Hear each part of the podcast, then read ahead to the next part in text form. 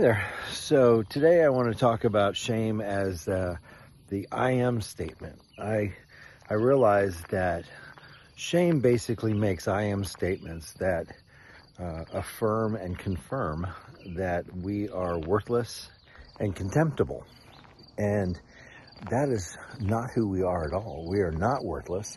We are not contemptible. Anything but.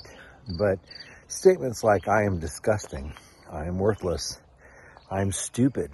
I am ugly. I am of no value. I am flawed. All these are statements that come against us and come against something even greater. My negative, toxic shame, I am statements come against truly my great I am and what he thinks about me.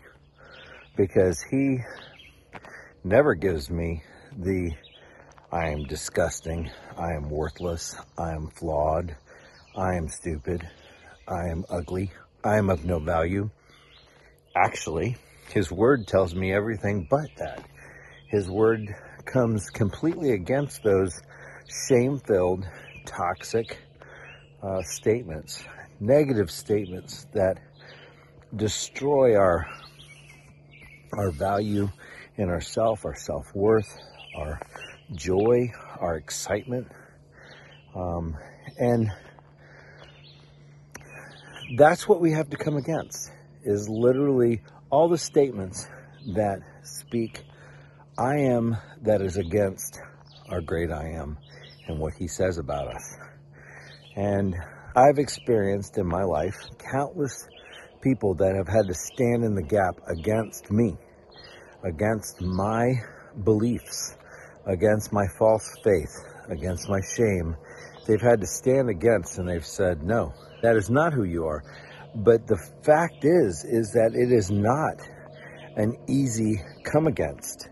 We are very committed to our negative shame statements. We, we've had evidence that has proved it usually over and over and over in our life. And we've compounded those shameful thoughts, the toxic shame thoughts that have solidified and cemented us in shame. And we can't get free. And what the Lord does is He'll send someone or multiple someones into our life to basically stand against and say, Stop.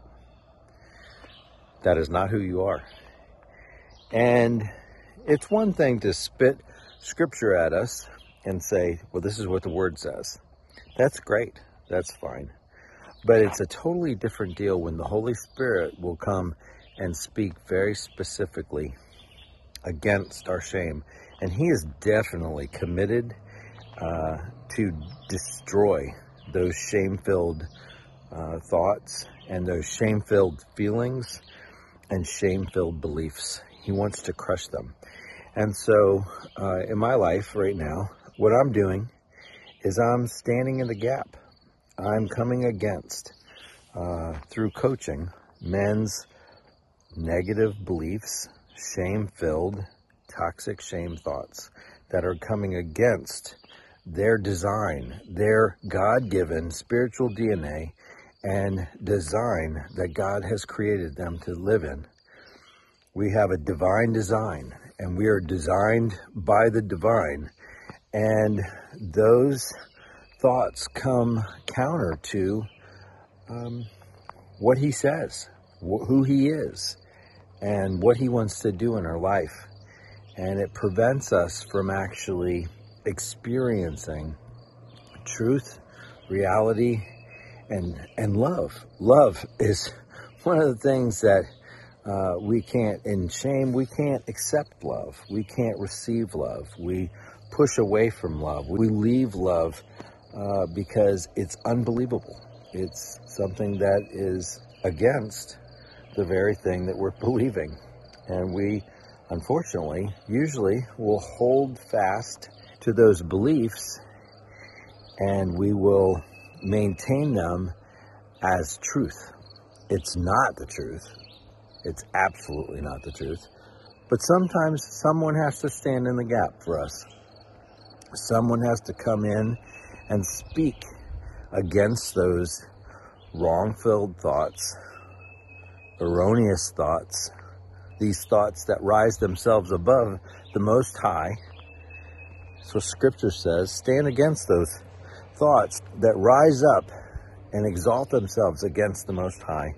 These thoughts, it doesn't only have to be about Him and what we believe about Him.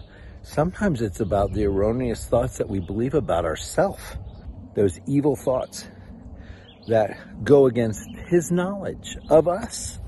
I'm excited about that.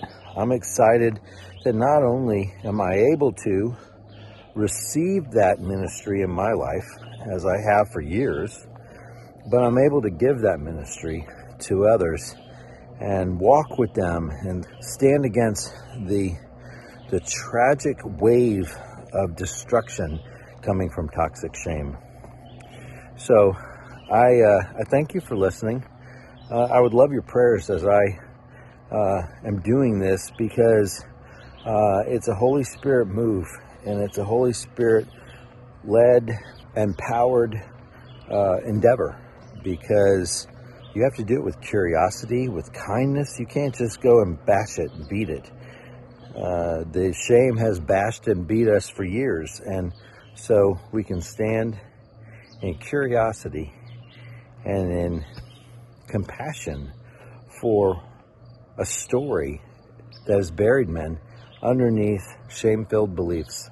So I love you, I appreciate you, and uh, I'll talk to you real soon.